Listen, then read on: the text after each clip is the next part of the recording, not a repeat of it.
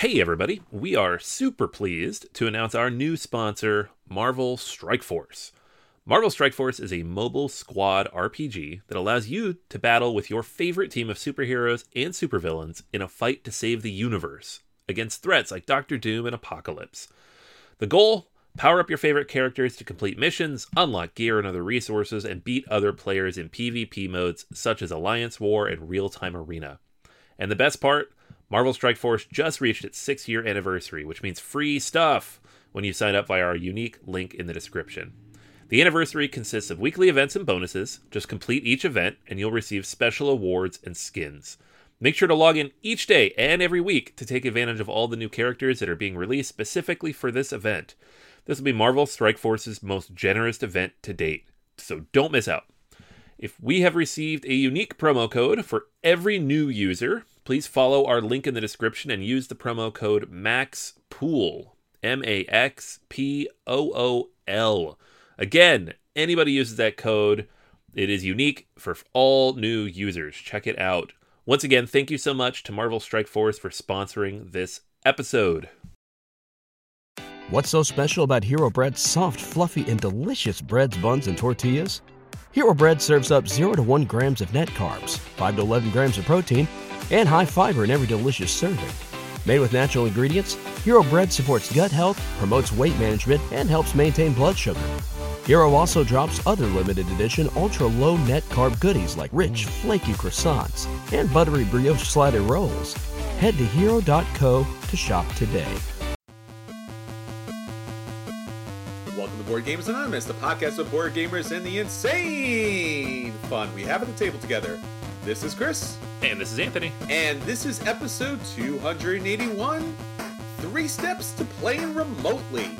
We'd like to thank all of our Patreon backers for helping us bring you a brand new episode, but especially David Cooper, my friend, you rock.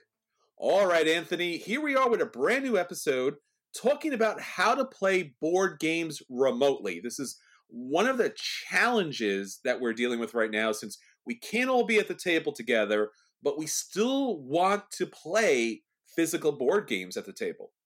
Yeah, it's a funny thing. Like we we ran a few episodes back in March and April about how to play games online, the best websites to play games online, reviewing some of those games. And 3 months later, I mean, I'm still doing it a little bit, but not like the four or five nights a week I was doing it then. And I think a lot of people are in the same boat. It you just miss the tactile. You want to touch the stuff, right?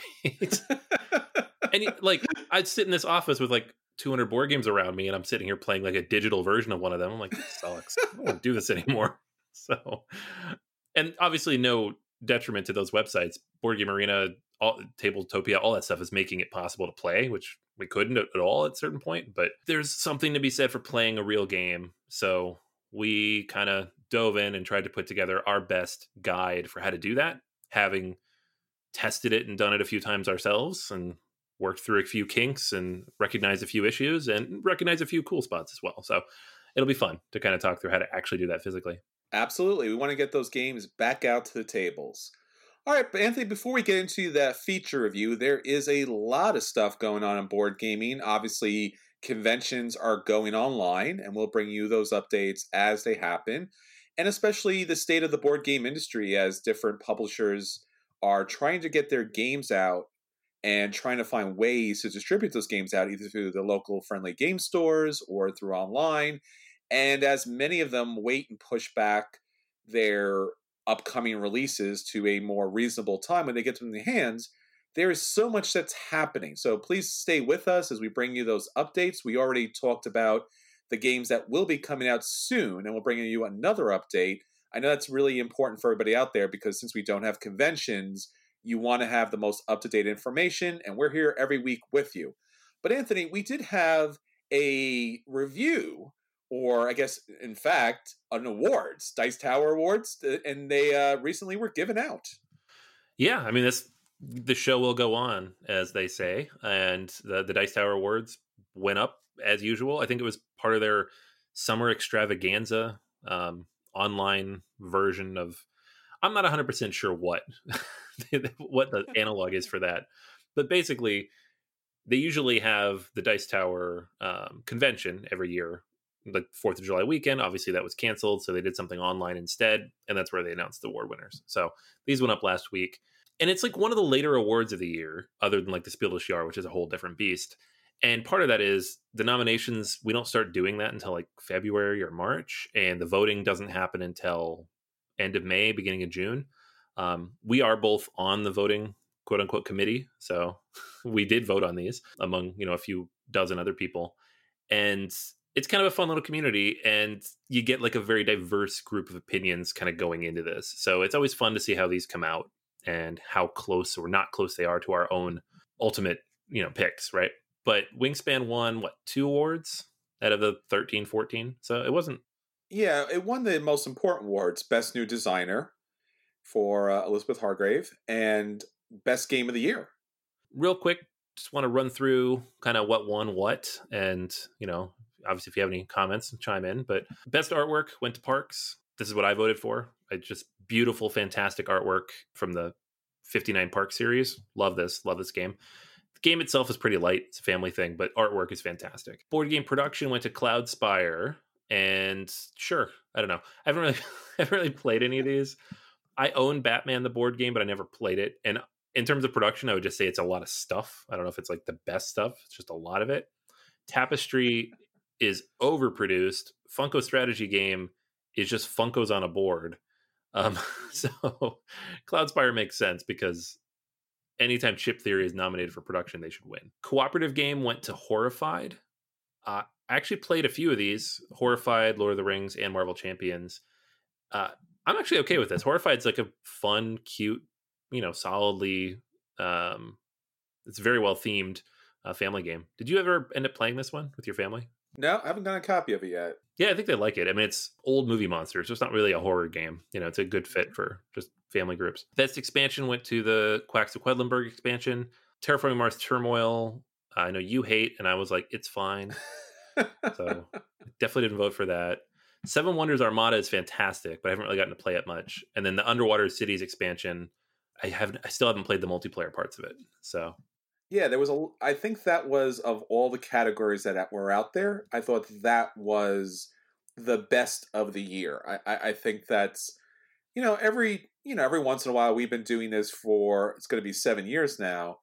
There are just some years that you know one or two categories really take off and they really represent what's the best about our industry. And this year, I think it was just expansions. I think there was just a lot of great expansions. So no matter where you went, as far as expansions are concerned, those have been the standouts. Obviously, best new designer, I think that's also a standout, and obviously game of the year, that's always a standout. But beyond that, I, I, I think that you know it, it had been a so-so year for board gaming in 2019. Yeah, it's again another one of those years with like a whole bunch of sevens and eights, but like no yeah. home run 10.0 board game. And we don't need that every year. That's fine. It's just it makes it a little bit harder to point to like this is the best game of the year if sure everything's kind of in the same bracket. All right, running through the rest of these real quick. Best family game went to Point Salad, which is great. I love Point Salad, but I was a little surprised because Wingspan was nominated for that, as was Tiny Towns and Parks. All of those very popular. Um, you mentioned best new designer went to Elizabeth Hargrave. Absolutely should have. I'm glad it did. Best game from a small publisher, Res Arcana, which, yeah, I'm on board with that. Uh, I love that game. It's fantastic. Best party game went to Wavelength. This again one I didn't expect to win. Just I don't know why, but it just came out. Not enough people necessarily got a chance to try it out. It was Kickstarter only. It's just now hitting the stores, and yeah, it's really good though. Like I don't tend to love party games, but this is a really good one. Best reprint went to Pret-a-Porter. Um, this is the one I disagreed with. I think uh, Pax Pamir Second Edition isn't just a reprint. It is just like ev- literally everything about that game is better. Um, Pret-a-Porter, none of its other prints even had that many in print, so this is like most people's first experience with the game. Not that that's bad. It just makes it hard to say it's a best reprint because it improves X Y Z. It's like, well, it didn't. You can't get it anywhere. It's been out of print forever. Pax Pamir is just like you know ten steps ahead, and it was my game of the year last year, so you know a little biased. um, best solo game went to Journeys of Middle Earth, the Lord of the Rings. Um, I'm fine with that. I, I've played it solo. I actually play this two player mostly. Uh, I played Marvel Champions solo far more, and in my opinion, it's the best solo deck builder uh, that they have or LCG that they have. So, eh, it's fine. the other two are just big boxes and miniatures. I wasn't going to play. Best strategy game was a tough category. Maracaibo won, and I think I'm a little warmer on this game than you are, but I don't think either one of us thinks it's like a home run, right? It's a fine game. It, it just runs longer than it probably should. Yeah, for sure. Yeah, my pick there would have been City of the Big Shoulders, which was our Too, game of the year yeah. last year. Paladins is also good. Watergate is fantastic, but I don't know if it's quite heavy enough to sit in that category on its own. Yeah, and I think that category in general has always been challenging because there's a lot of strategy games that are just light to medium euros, and then there's heavy strategy games. You know, like the idea, the difference of like tactics versus strategy, or a 2.0 decent you know, strategy game versus like a three or a four. There's a difference. Yeah, yeah. Comparing City of the Big Shoulders to Watergate is, I don't know. I, I find it hard to wrap my head around that one. Sure. Best theming went to Horrified. 100% okay with that. Um, Wingspan, I would also been very okay with. It was, it's a very strongly themed game. Best two player game, Watergate. Yes, 100%. Although I do have several friends who would uh, throwdown for Undaunted Normandy, which I haven't had a chance to play yet, but I've only heard good things. So I do hope to play that someday once we're out of all this. And then most innovative game, Detective City of Angels. This is another one I've heard a lot of very good things about, but I've not had a chance to play. I'd actually not played any of these innovative games, so who knows which one I think would win. But yeah, this one looks interesting, and I like detective stuff. Yeah, so overall, a, a decent year, 2019 and some surprises, uh, and obviously a lot of games to check out and get to your table this year. So if you haven't played these games, we definitely recommend them.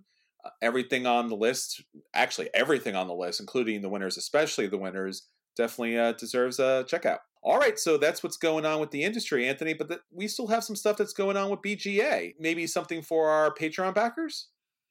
Yeah, so obviously we've been running a patreon for a very long time. We mention it every week and we appreciate everybody who backs especially david this week brand new to the, the patreon. We wanted to just throw a quick reminder out to everybody that we post brand new bonus episodes every week now to the patreon and those are available to anybody at the $5 tier or higher. And these episodes what we started doing is alternating back and forth between each of our collections. So Chris started this. It was his idea to kind of launch this puppy. And each week it's going to be volume one and then volume one for the other one. So Chris, then me, then Chris, then me. Kind of just running through all the games in our collection, like where we got them, why we have them, why we haven't played them. If we have played them, are they worth keeping? You know, like, and some of the things that come up are almost revelations to us because there's a lot of games you kind of forget that you own. you know, you're like, hey, I I could see why I own two 18xx games. Why do I have five of these? I'm not going to play the other three. So there's a lot of really cool stuff for us as well as you, and it's just kind of a fun, quick, like 30 minute episodes once a week. Trying to put those up every Sunday, so you have them at the start of the week. And yeah, they're free to anybody at the five dollar tier or higher on Patreon, and can get the RSS feed and load them up on your phone. Yeah, so feel free to check those episodes out, plus all the other episodes, all the other content. Join us on Slack so we can talk more directly and you can kind of rip us on our collections a little bit. Uh, obviously, how Anthony has way too many 18 double X games and I have none. So, you know, there's a laugh for everybody in there. All right, Anthony, that's what's going on with BGA. Let's talk about what's going on with our listeners. What's our question of the week? Question of the week this week is what's a game that gets better with one minor change? So just one small tweak. And I didn't specify whether it was like something you change with a house rule or if it comes from an expansion. Uh, just like a one small adjustment that makes the game infinitely better, right? So got a bunch of really good responses here. Uh, Brian mentions that with Space Base, they do an additional roll between player turns that everybody would activate on uh, to speed up the game, which drags a lot in the early stages which it 100% does. like similar to Machi Koro or really any of these games like this, Space Base is very good, but the first like half of the game is just long and boring, and half the dice rolls don't do anything for you. So I'm all for this. Um, whether it's balanced or not, who knows? But it sounds fun. Uh, AC mentions tapestry. So they play with the house rule that during income turns only, you can draw two tapestry cards, choose one, and discard the other. I. I'm 100% okay with this, especially on Tapestry, because Tapestry is a game where the Tapestry cards matter, the Civilization cards matter, and if you draw the wrong ones and it just doesn't fit what you're doing, you're at a disadvantage compared to other people. So it's always tough when you draw that one card and you're like, sweet, I already have two of these. I can't use those either. Cool. You know, there's a lot of games like that where adding just a draw two, discard one can really help tamp down the randomness of the draw uh, for people who don't like that. Michael mentions Terra Mystica um, and how the expansion added a turn order board that fixed a lot of issues with the base game. So again, like the, throwing an expansion in there that just kind of tweaks the one little thing is always a useful thing to do. Uh, Gerudus asks, "Can we eliminate feeding our people entirely? Can we? Anybody? I think we all would like to. Yeah, I'm for it. I'm good.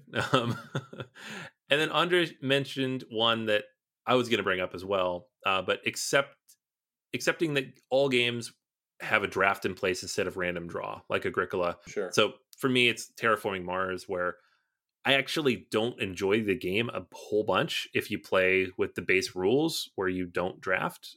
I have to draft in that game. Like without a draft, there's it's too easy to pull four cards that you can't use at all. That's a big one for me as well. Yeah, I, I think that the draft is kind of a given, especially with terraforming Mars. For me, the thing that you know can break a game is when you have games that have different player powers to start the game with. And if you play the game a couple of times, those can come a little bit old, especially if you end up with the same things over and over again. So when we play Seven Wonders, you get to select your boards. Why not? Unless there's, you know, really jockeying for a certain board, they're pretty well balanced. And the same thing with Lords of Waterdeep. You get this hidden lord. And again, I'm not you know, 100% sure how much it throws the game off, but you're given multiple lords to choose from. So just like with Seven Wonders, you have multiple choices. The same thing with Lords of Waterdeep. Here's multiple lords because sometimes you want to play with the expansion lords, or maybe you play with the same lord multiple times and you just don't want to build buildings. You want to do something different. So it doesn't hurt the game. It just gives you more initial choices that I think that makes the game a lot more fun because I love replayability in a game, but you don't always get to replay with different stuff. And I really want to play with different stuff. All right, so that's everything that's going on with our listeners. Let's get on. Oh, all right, so that's everything that's going on with our listeners. If you'd like to let us know what you do with your games, how you house rule it, and how you change things up, please let us know on any one of our multiple, multiple social media channels or exactly where you're listening to this. So if you are on a podcast player, please hit us up, drop us a review, hit us with some stars. Or if you're on YouTube, drop a comment, like, subscribe, all those fun things. And again, these questions are always up on Facebook and Twitter. You can find us on our guild on Board Game Geek, and especially one of the best board game websites out there. I challenge you to find a better boardgamersanonymous.com. There is a tremendous amount of content out there please check it out. All right, Anthony, so that's everything that's going on. Let's get on to the games that we want to hit the table. Let's talk about our acquisition disorders. All right, yeah, it is a huge week for Kickstarter. There's a ton of stuff on there. So I tried to find something that was not one of the big meaty names. Um, and one that popped up that I didn't even know was coming, I'm very excited about, is the Tokyo series expansions from Jordan Draper. These are expansions for two of his games that have come out in two separate Kickstarters in the past. The first is Tokyo Metro, which was a few years ago, and the second is Tokyo Tsukiji, which came out, I believe, last year. And these are, if you've ever seen the boxes in the wild, it is a very, very compressed game. Like these boxes are maybe the size of like hardback or you know Burgle Brothers, like the Fowers Brothers boxes, and a lot is jammed in here. So, in the case of Tokyo Metro, you have a economic train game in which you take it, it's a worker placement where you're placing your different workers out on different actions, which will allow you to move along the track uh, to invest in different companies. There's stocks that you can pick up. You can move up on different areas. You can get bicycles that let you move faster. There's all these different things you can do, both on the board and in the economy. And then you're trying to just make the most efficient use of the tracks that are out there um, to generate cash both for yourself and for the company and move them up the stock market. Other people can buy into it, but it's not like as robust as an 18xx game. It's pretty board gamey with a stock element, which is really fun. I've owned this one for a few years and just got a chance to play it uh, a couple months before we all got locked down. A friend Ryan picked it up and we all got a chance to play and had a blast with it. It was a lot of fun and I'm really glad I own it now. And now there's an expansion. So this one is Osaka Metro, which adds a different board. And in the case of these games, what's really cool is the board is fabric. So it folds up really nice and tight. Um, when you do play, you want to flatten it as much as you can. You maybe iron it, but it is a pretty good sized board and it fits tiny into this little box. You have new lines, of course, new trains, different action cards. So it's taking the core mechanics of Tokyo Metro and just building kind of a standalone separate way to play it, but a little bit of integration between the two. It's going to be a little bit faster, a little bit quicker than Tokyo, which is not a super long game, um, but this map's a little smaller. So I'm excited for that and I've already backed it, of course, because it looks good. the other one, Tokyo Tsukiji, is an open economic game. So this one is pure economics. There's no board to it. There's no worker placement or anything like that. This one, you look at it and you see the mechanics, and if you're not like into economic board games, you're like, "Where's the game? I don't know what I'm doing here." so it's almost a simulation in how it actually plays out. And so what you're doing is you're getting licenses for different fish markets to be able to go out on your boats and fish for different types of things. So the base game, there's like crabs and tuna and eel. There's like, I don't know, eight or nine different types of fish that are available in the markets. And they each have their own little meeple that looks like that type of fish. The ships that you get will be different sizes, and you'll have various actions you can take with the fit with the ships. They go out, you can put fish barrels onto the ships, you bring them back. You can either store them or you can sell them, or other people have to buy things from you for you to be able to transfer it into um, actual elements that can be used in the game. And that makes things tricky because what you set the price at will determine if they buy it or not. They're only going to score if they do buy it, and you're only going to get the money if they buy it. So you have to be very, it's entirely player driven economy, which is just kind of a fun psychological thing that can break, but in a good way if somebody decides to be a jerk about it, as is often the case in these games. The expansion includes six new markets. So just expanding the variety of what you can get um, 31 new licenses, a whole bunch of new barrels, uh, six new gray markets, which are just like special powers and abilities that come out during the game, some more ships. So it just makes the game, which is already very modular, more modular and introduces some new ideas. Like the market can crash, for example, if you overfish. Um, whereas before, like if you overfished, things would just close and that would be it. But now you actually lose resources if that happens because of you were too aggressive and you know you crashed the market a very interesting kind of game that I haven't really seen a lot of people talk about and is a good lightish game for people who are into you know like the economic simulators um, you know like arkwright or your 18xx but maybe one third as long.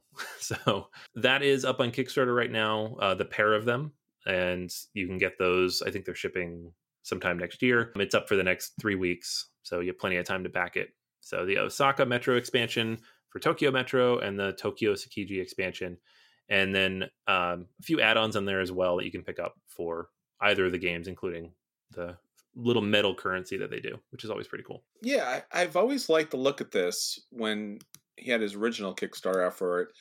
It just seemed so much. It seemed like so many different components to it, and not a traditional kind of board game look to it. So I wasn't really sure what to back and you know what was actually good because there was so much of it out there and some of it just seemed like hey these are really adorable little pieces you can play with and i really wasn't sure how much of the gameplay actually came through.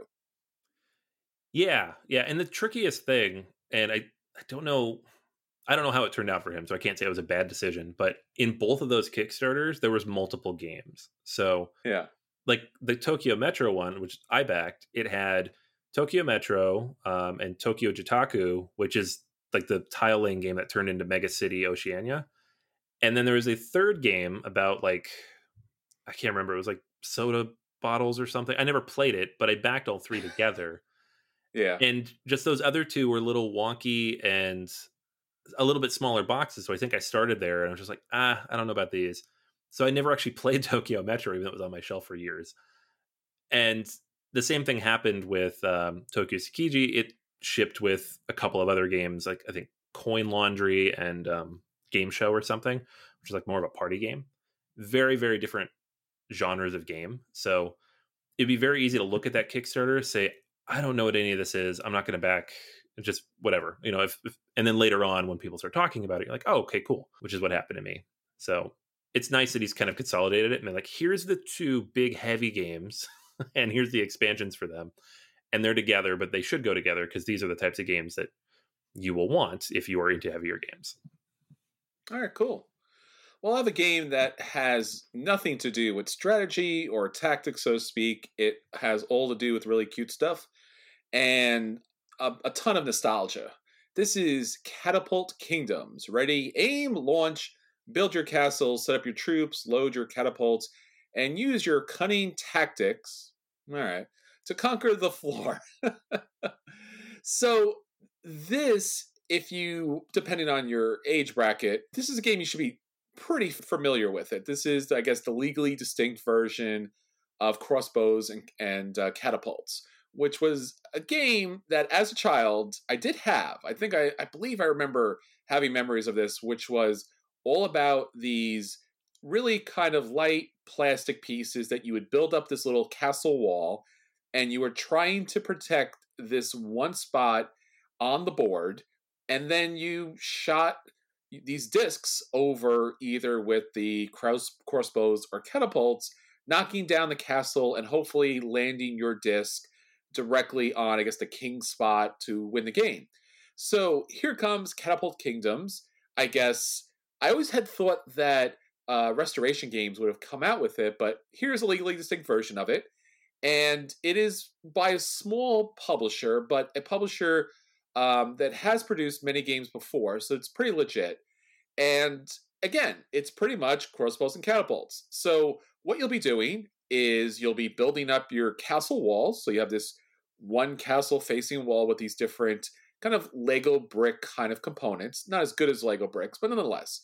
So you set up the wall, you set up your figures, and then using action cards in the game, it will allow you to fling over rubber boulders. Little tiny little marble like size boulders, so to speak, or shoot them over using the ballistas in the game. There's also mighty plungers, which basically are kind of a quasi battering ram in the game. And you're trying to knock down as many figures as possible before all your figures get knocked down. First one who knocks down all the figures wins the game. I'm going to be honest, I find this adorable. This is interesting because it's a piece of childhood that I remember. But looking again at the game, it's two pages. So basically, you build up your castle in any format that you want, you set your figures up in any format you want, you play your cards, which will let you do a number of different things, including rebuilding your walls, marching your characters, which basically moving means moving things around, shoot multiple catapults throughout the game, take cards from your opponent, or even use, I guess, probably what's the most fun action is a trader action, which you can actually, I guess, utilize one of their own catapults and actually take down their castle from behind enemy lines. So again, if this kind of like knocks on your nostalgia, or if you have a family that likes, you know, knocking random bricks over with little rubber, you know, marbles, so to speak, this might be for you. It's cute, it's fun, and you know, surprisingly enough, it's it's reasonably priced. It's sixty dollars for the game, the base game, and the expansion. You really need both because you want all of the different ways to kind of knock down the towers this campaign will wrap up on Monday, July 27th. So if you are interested, check it out. Gotta love the power of nostalgia because, like you described this, and I'm like, I don't care. like, yeah. All these games that I did play in the 80s, I'm like, yes, give it to me. And the ones that I, I never got a chance to play or didn't even know exist, I'm like, why would I? Why would I do this? Why am I paying for this? yeah, you know, I mean, I guess there's there's something to be said, you know, for a tried and true concept. And I had seen this pop up and honestly didn't really it didn't really stir me, so to speak. I'm like, oh, I recognize that. And even as a kid, I recognized how thin of a game that was. But, you know, some other people started getting into it. So I said, you know, let me take a second look at it. It does look like quality components. And that's pretty much the game. It's about knocking stuff down. So, you know, if that's something that you're interested, it's currently up on Kickstarter. All right, so that's everything that's going on at the table if it's able to knock down all of the pieces. Let's get into the games that actually hit the table, Anthony, and we'll let people know if those games are a buy and they should run out and pick those games up, if those games are a play and they should sit down and play them, or if those games are a dodge and they should avoid them all costs, or if those games are the dreaded burn and they should destroy them with childhood catapults. So, what do you have for us, Anthony? All right. I have a new game from Kosmos called The Liberation of Rietburg. This is a game that takes place in the Legends of Andor universe, and it's designed by Gerhard Hecht, who he's worked in this universe before. Um, he had like a German only, like the Legends of Andor kind of expansion type thing. But he also designed Kashgar, Merchants of the Silk Road, which is a very underrated and rarely talked about game that got reprinted by uh, Holy Grail Games maybe two, three years ago. I love that game. So I was actually pretty excited to play this. Kosmos sent me a copy to take a look at. I got a chance to play it a handful of times actually because it's very quick. And I'm, i have mixed feelings. So let me run through why that is. The game itself is a co op, and it's not like Legends of Andor at all. This is more like a puzzly, kill all the monsters, kind of defend your stuff uh, co op. Every person who plays will get a hand of three or four cards. Each of those cards will have one of three actions on them. You will play one of your cards and take one of those actions. And you can get new cards later in the game, like friend cards that add to this deck. So you'll have more. Once you run out of cards, you'll take an action that will bring all those cards back into your hand. And that's when monsters will spawn. You'll pull cards off of the spawn deck, and new ones will spawn on the board. So it's kind of like Pandemic in that there's always new stuff coming out and it scales based on the number of players but it doesn't happen every round it happens when you run out of actions. So you actually get three or four actions before it's going to trigger but some of those actions may not actually kill any of the monsters. You might be building things up or moving. You might just move. It's kind of tricky in that way. So what you have is a board with the castle. There are six different treasure cards or task cards i think they're called and then you put monsters on top of them. You have to clear all the monsters off of the card then flip over the task card, complete the task. It'll be like do XYZ, have these things you've already defeated, you know, turn in these monsters, this many monsters of this type to complete this, whatever it might be. Um, there's a few different things that it could be. To win the game, you have to complete four of the six tasks. And it's not particularly easy to do so, but part of the reason it's not easy to do so is because you don't know what's going to come out. Some of the cards in the monster deck are actually just artifacts that you can just take for free. Some are good, some are bad. Some of the monsters are much harder to kill, so you need to get like multiple people to that spot to attack them. And honestly, looking at the game, I was I almost didn't want to play it. Like I set it up, it was very thin. I read the rule book and I'm like, man, this doesn't look very good. like I didn't think I was going to enjoy it at all. But it does have a bit of a puzzle to it. And I feel like it does, despite the fact that it is a pure co-op, almost abstractly so, it has that Andor puzzliness that I love so much about Legends of Andor that makes that game more than just an adventure game. It makes it like a puzzle type of adventure game. This is more than just another co op game, it's a puzzle. I mean, most of those co op games are puzzles, but this one's very tight and small and contained. So I don't think it's a great game because it is derivative in a few ways and it doesn't have a ton of content in it, but you do have asymmetrical characters. They each have their own power. You have like a you know mage with spells you have the archer who has like quivers that they use for damage like these special things that can come out. There's a lot of variability in the tasks you have to complete and the puzzle itself and trying to figure out how to use your actions and chain them together if you can is decently satisfying especially for like a 30 minute game. So i'm going to give this one a play and i'm surprised because honestly i didn't think i'd like it as much as i do.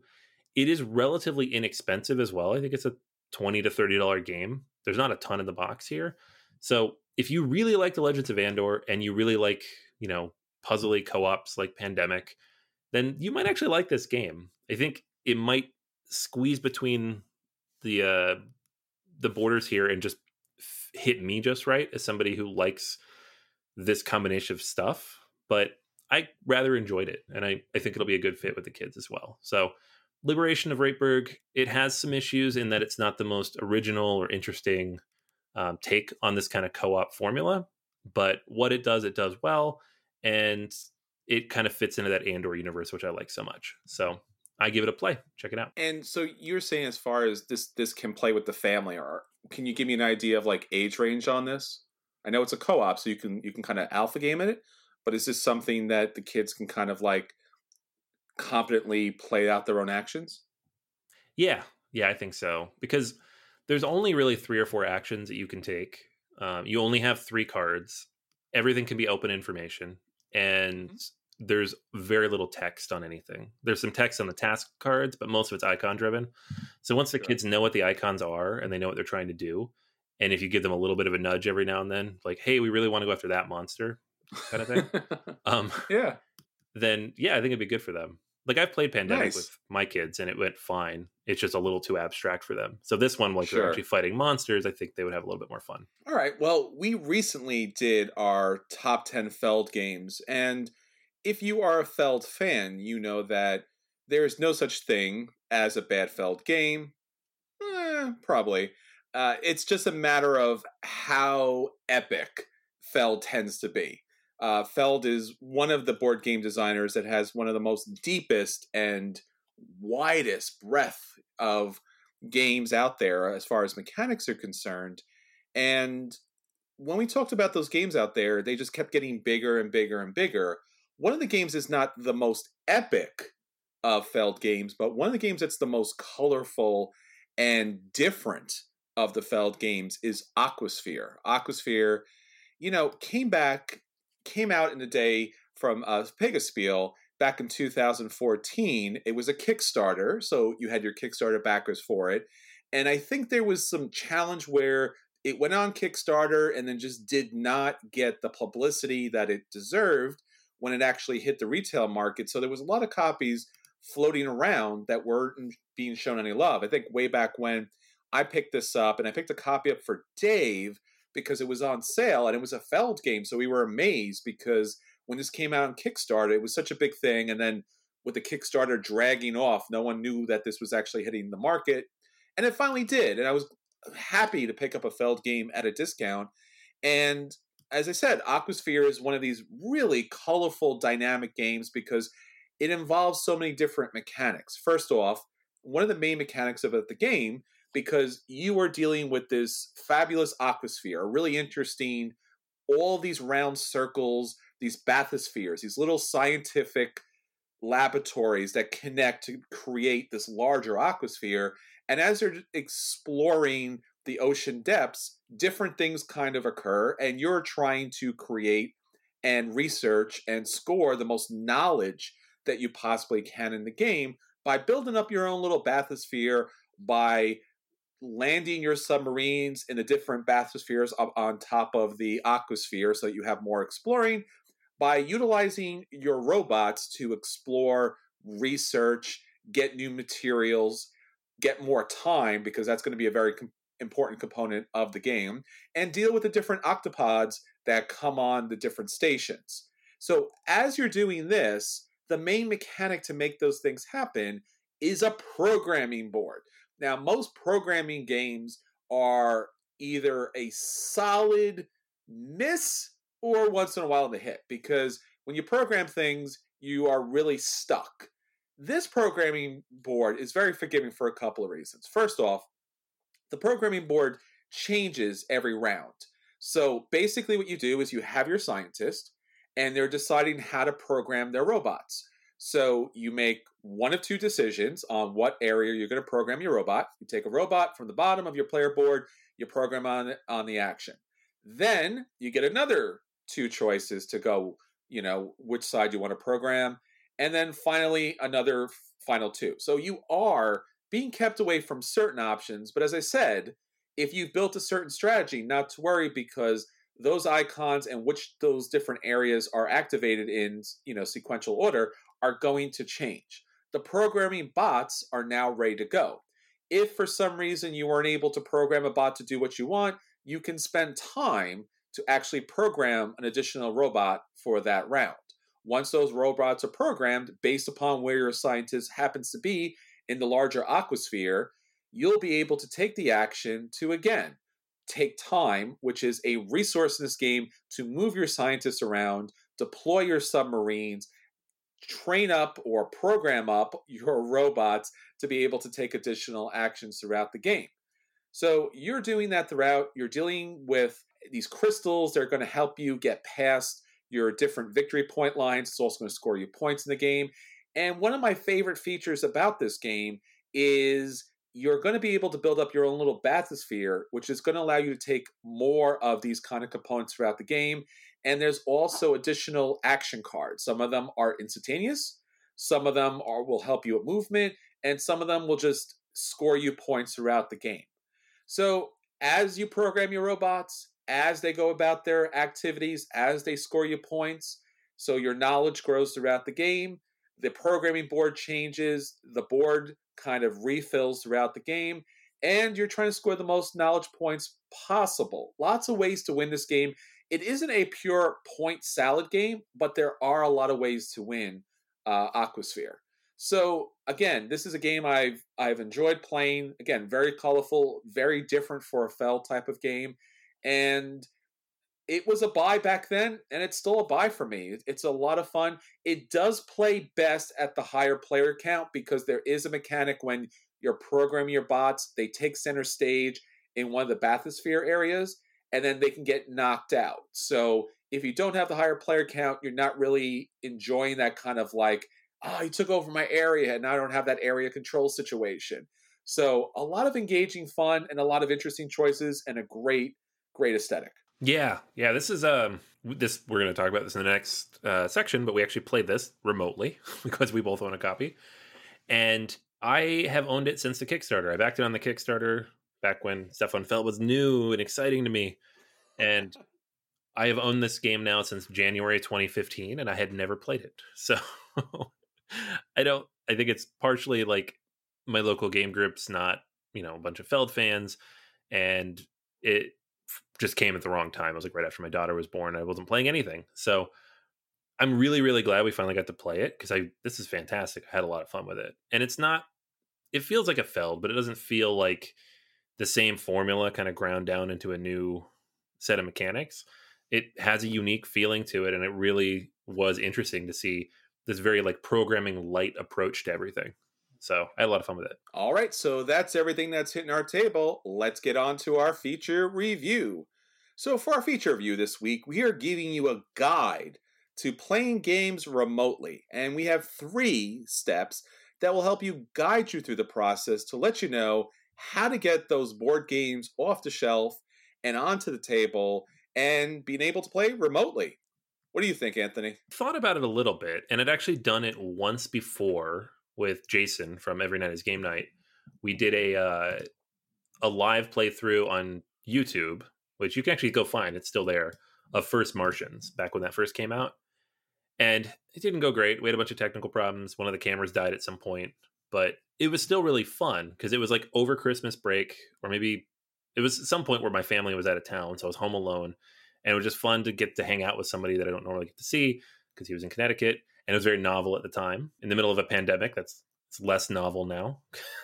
All my interactions are remote, but yeah, getting a chance to physically put a game on the table and interact with people that you don't get to see anymore, and interact with components that you don't get to touch anymore. It was it's a lot of fun, and I think a lot of people are turned off at the idea of it because it seems like a lot of work as well. And part of that is you need to make the right decisions on the games you play, how you're going to play them, how you're going to set it all up, which is why we figured we'd put this episode together to kind of talk. All right. So if you want to get those games to the table and you do have a way to kind of put them remotely online so everyone can get to the table, here are three great steps to, to go through. Here are three important steps to go through first in order to get those games to the table. So, first up, choosing a game. Anthony, you remember choosing a game when we went through all of our collections to find the uh, the perfect games to hit the table remotely. Yeah, it was fun, and it part of it I mean, I feel like we cheated a little. At least I did because I had already gone through my entire collection, building out my lists for the bonus episodes on Patreon. Sure. so I'd already culled my whole list on BGG, and I knew it was up to date, and I knew everything I said I owned. I did own. My only challenge was some of these games that I own. I don't know where they are. They're downstairs. They're in my bedroom. They're in my closet. They're in one of these boxes. I don't know. So I had to like go through and make sure I knew where everything was that I was going to recommend, and then try to remember all these games, some of which I hadn't played in a long time or at all, and think, does this game have any hidden information?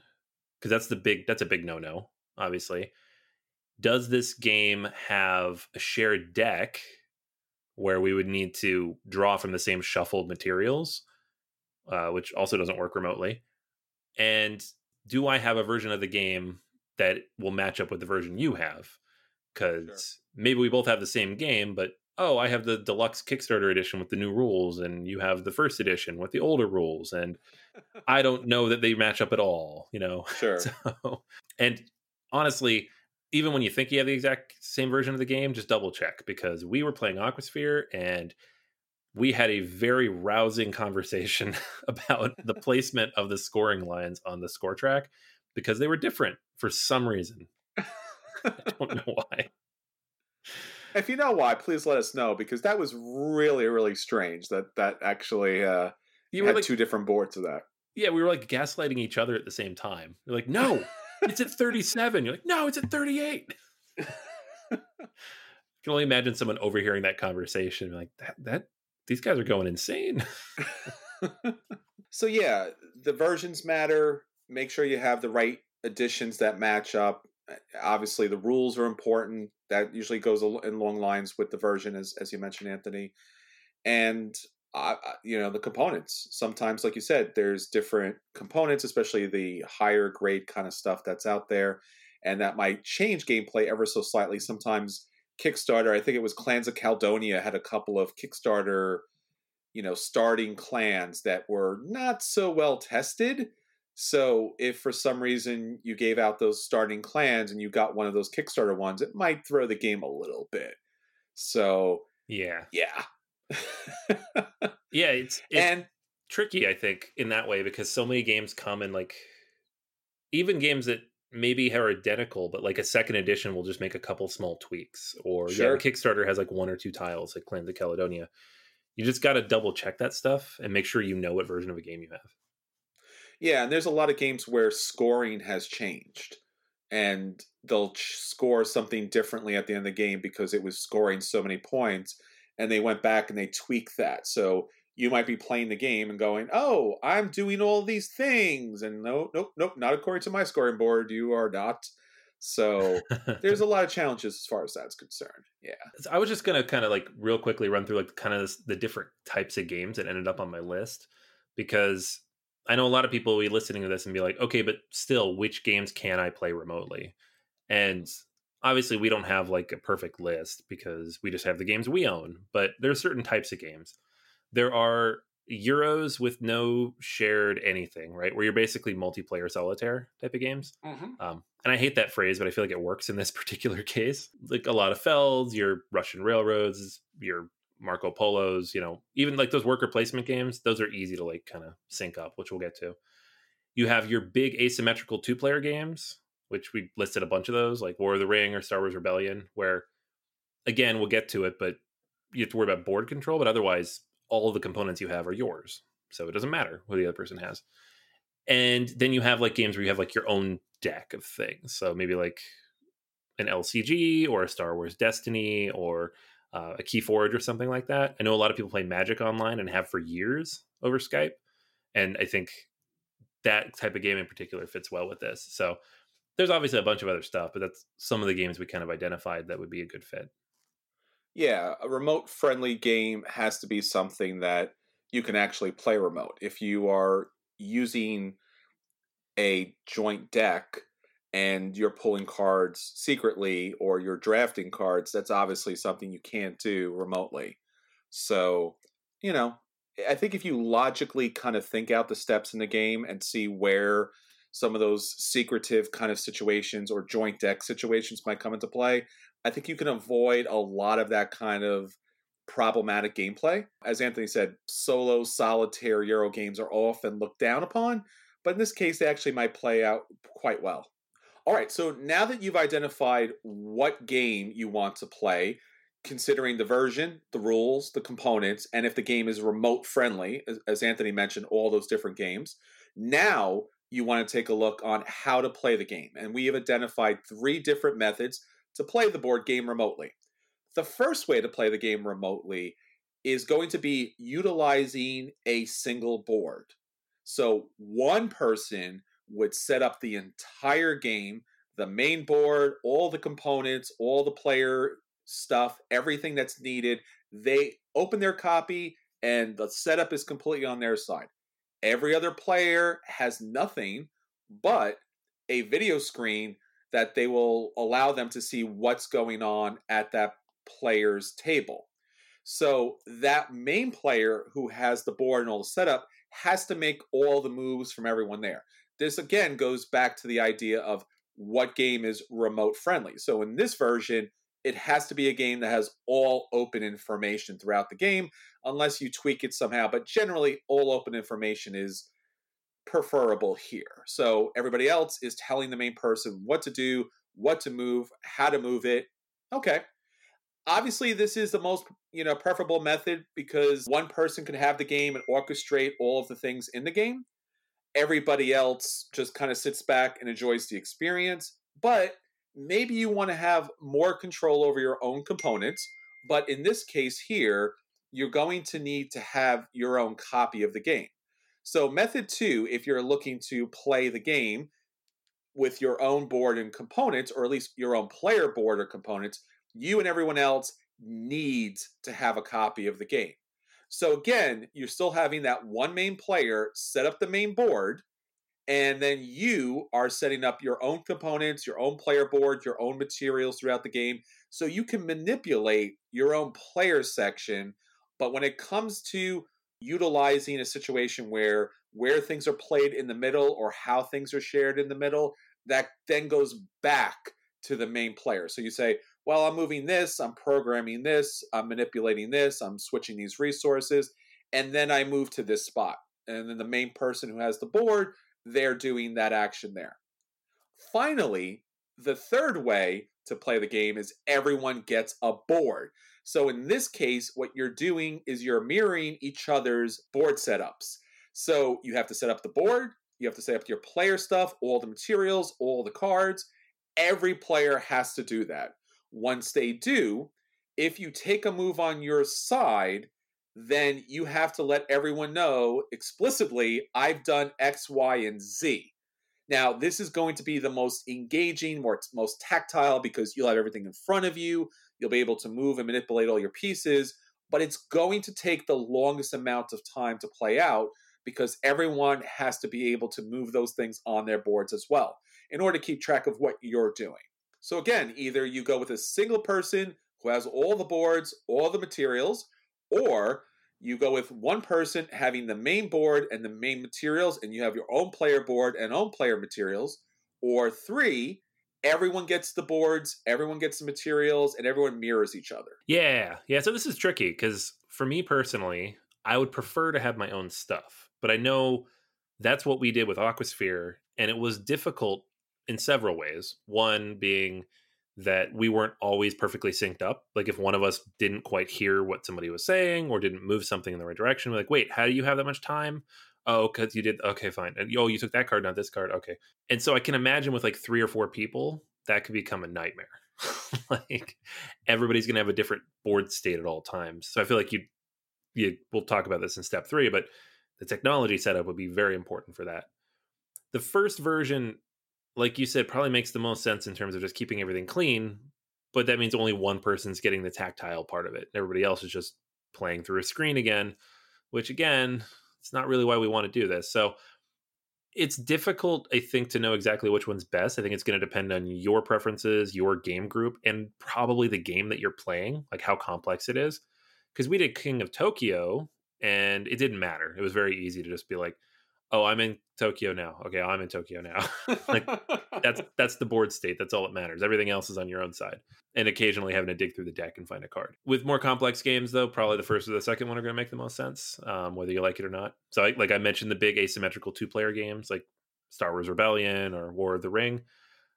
I don't know that I'd want to have boards on both sides, trying to keep those synced up versus just sure. one person uh, with a good camera on it, because it would just it might become a headache. And that brings us to our last step, which is technology setup. So, as we mentioned before, the technology setup is going to go in line with our second step on how do you actually play the game. So, if you play with a single board setup where one person has all of the components, including the main board, then you do need to have a camera, you know, that can capture all of that. Not just, oh, that's a generally nice picture from like 12 feet above, but has the ability to kind of either zoom in or can, based upon the game, have all the components in focus so that you can read and determine and identify everything on the board space. It's a little bit challenging because you have to have everything on the board space underneath the camera, but it is doable. We were able to do, as you mentioned, Anthony, King of Tokyo with my iPhone. We were able to use FaceTime and that was able to get the board state and based upon what area we were able to kind of cobble together you could show all the components all the dice everything that was needed in that space. Obviously the larger the game the better camera setup you're going to need. You might need a zoom. It's a little more challenging as far as that's concerned. Next the board and components. So we talked about where again one main player is going to have a board and everyone else is going to have their own player pieces in their boards. Again it depends on what game you're playing. Here, the technology requirements, the camera requirements aren't as extreme as covering an entire game setup. So a lesser camera will do, a smaller field of vision will do because you have your own stuff to look at here. So you don't necessarily need to have everyone's stuff at the table. And finally, if you have your entire boards, personal stuff, components, supply, everything that goes along with the game, then you don't need any fancy camera setup. You probably just want to have a video where you could see each other, maybe Skype or Zoom or WebEx, just so that you could talk to each other throughout the game. You need obviously a good audio connection because you're going to be describing what you're doing on your board so everyone can mirror that.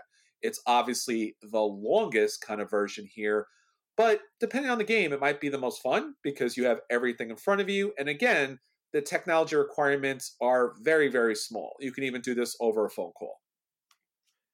Yeah, absolutely. And it's it's a thing like everybody thinks like, oh, I need to get a camera rig and have everything hooked up and have all these fancy cam.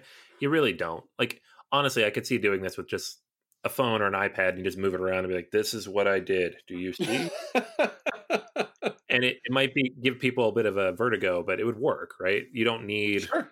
cameras everywhere to do all this. So, you know, I know we do a podcast every week and we have all this media we put up, but we're not really video guys, not yet, anyways. So we don't have any of this equipment. We're probably in the same boat as most of you. We have webcams, yes. we have phones, and we made it work. so. Absolutely. So, this kind of remote gaming has been going on for years. Obviously, chess is pretty famous for it.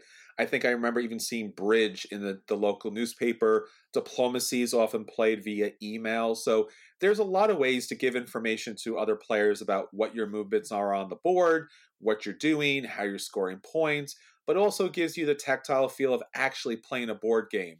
So please uh, check out all of these different steps and all the games in your collections. Maybe you can find something that would be great to get to the table. What some people, you know, virtually that will make you feel like they're close to home. All right, that's everything for this week. Until next time, this is Chris. And this is Anthony. And we'll save you a seat at our remote table.